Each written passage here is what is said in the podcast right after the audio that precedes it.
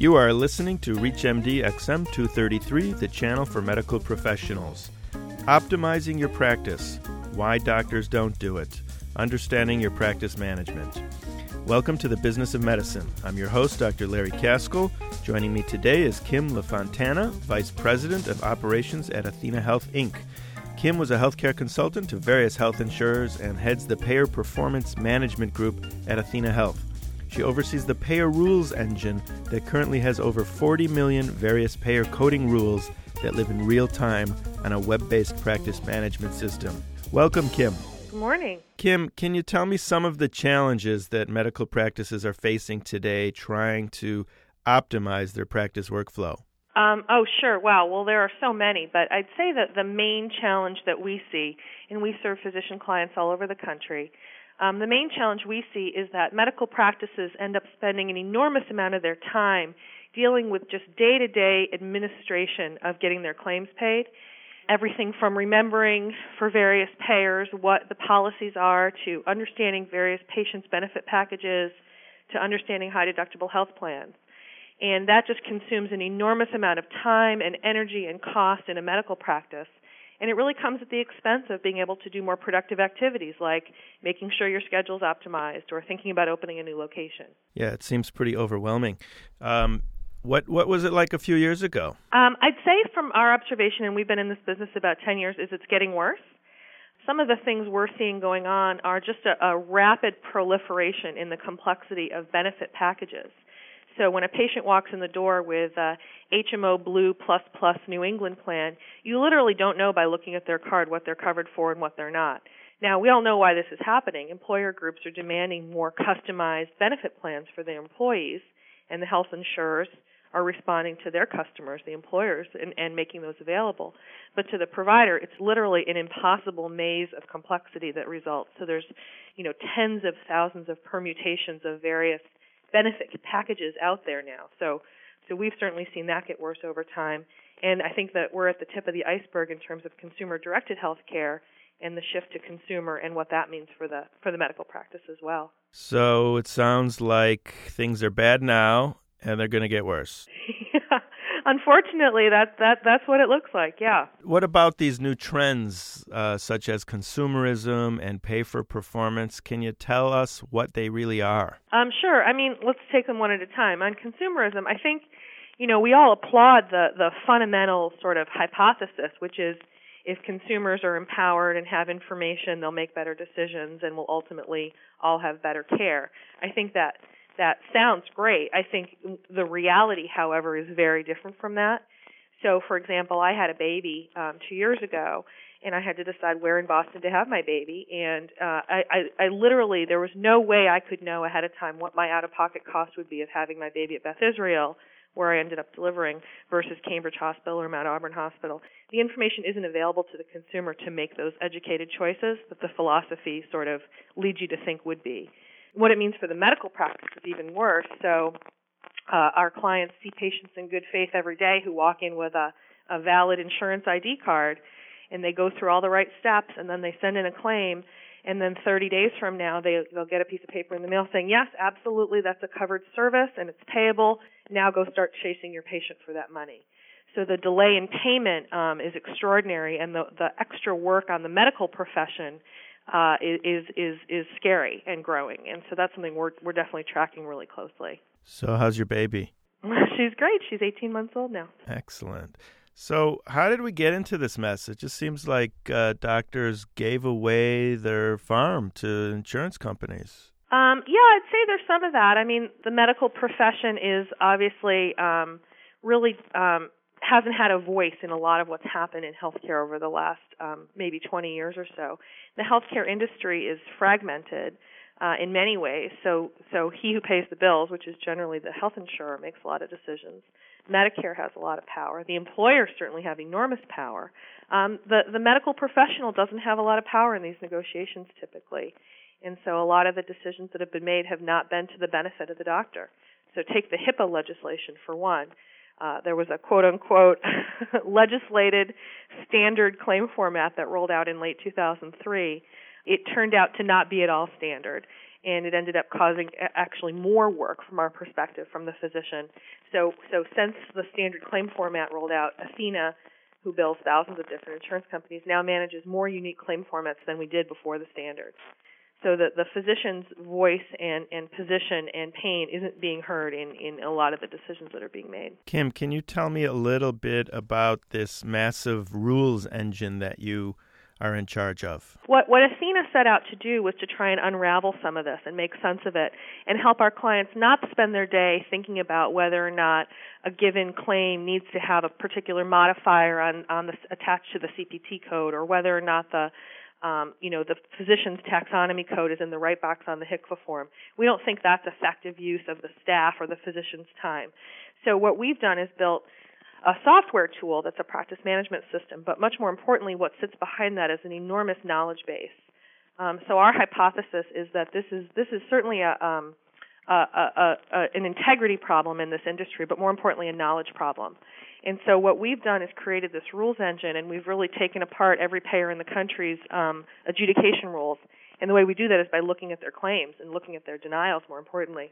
And we write rules that say, oh, if it's Aetna and if it's these two CPT codes in combination, you better check your chart because they're not going to pay unless you attach a 59 modifier.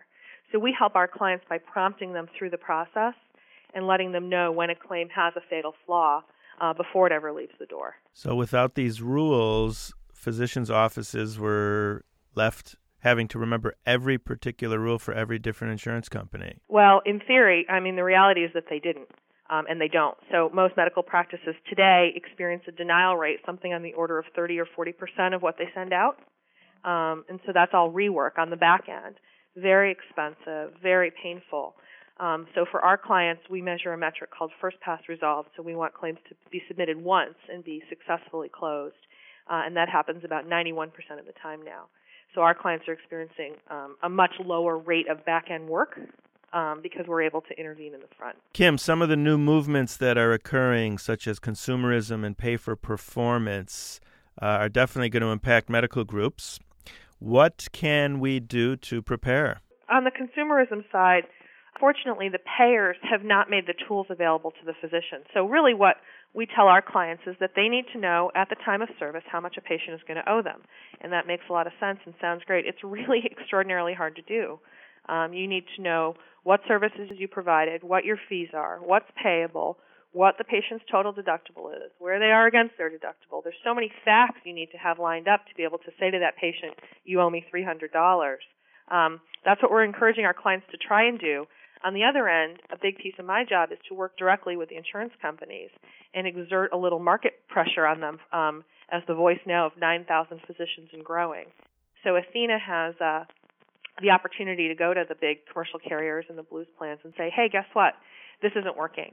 Um, our clients aren't being able to be successful and, and, collect the money they're owed. And we've made a lot of headway. Um, we found a lot of cooperative payers out there who are dying for a sort of reasonable voice of a group of physicians to work with and help solve this problem. So I'm actually optimistic that we're going to get there. Unfortunately, right now there's the, the tools are pretty scarce. So Athena actually provides some accountability to the big players in the field. That's right. We're we're building these supply chain relationships, um, which is really sort of breaking new ground and our theory is this is not a zero sum game. Um, it's not if the provider wins, the payer loses, and vice versa. There's definitely some of that, but we think there's a mutually agreeable way to get all this stuff done, and that's what we're after. Kim, I've been reading about Medicare's new Pay for Performance program, and I was wondering if you could elaborate on that and how practices can function within that. Sure. So um, Medicare's rolled out a pilot program.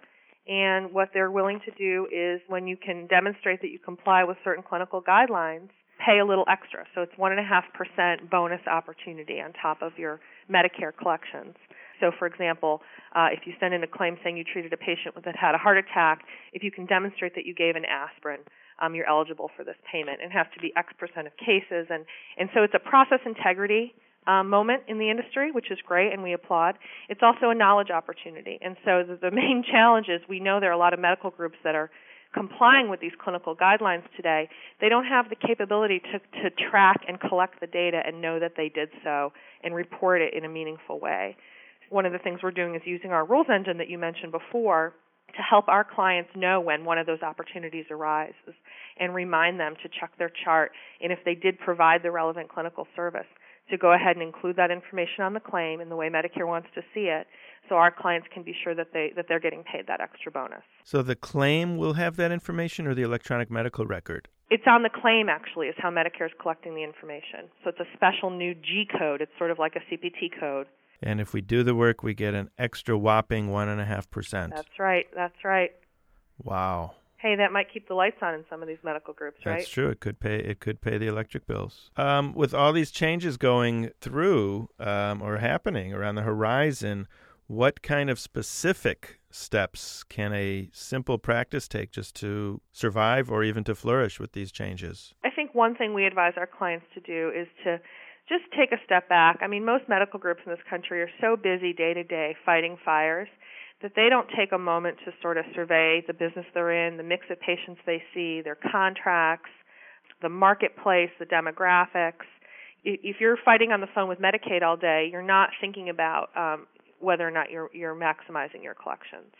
And so we think um, thinking hard about sort of how you spend your time and spending it in smart ways, um, and maybe bringing in some professionals who know how to do this and and sort of redo sort of the practice workflow and get out of that day-to-day firefighting mode is, is certainly one tactic we encourage medical practices to, to think about. Well, most of us don't know how to do that, and uh, we're exasperated by even thinking about it.